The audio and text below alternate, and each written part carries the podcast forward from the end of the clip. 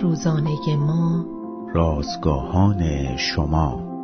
تنها تفاوت میان مسیحیان و سایر افراد آمرزش است.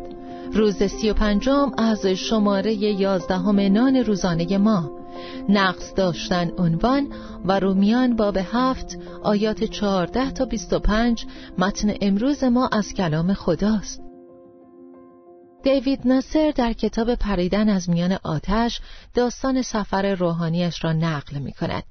او پیش از ارتباط با عیسی با یک گروه نوجوانان مسیحی آشنا شد.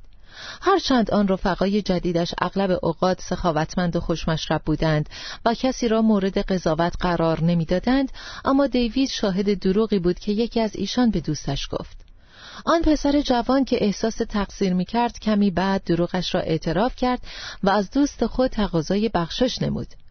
تعمل بیشتر بر این موضوع باعث شد که دیوید صمیمیت بیشتری با دوستان مسیحیش پیدا کند.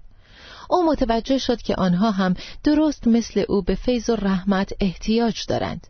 ما نباید طوری با اطرافیانمان رفتار کنیم که گویی کامل و بدون نقص هستیم.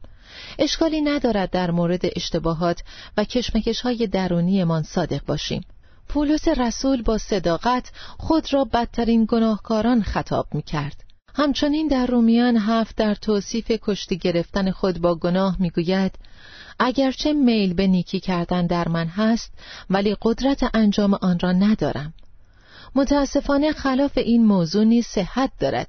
کار بدی را که نمی‌خواهم به عمل میآورم. صادق بودن درباره کشمکش هایمان ما را در ردیف سایر انسانهای زنده قرار می دهد که دقیقا به آن تعلق داریم. اما به خاطر عیسی مسیح گناه ما تا ابدیت گریبانگیر ما نیست. به قول ضرب المثل قدیمی مسیحیان کامل نیستند. فقط آمرزیده شدند.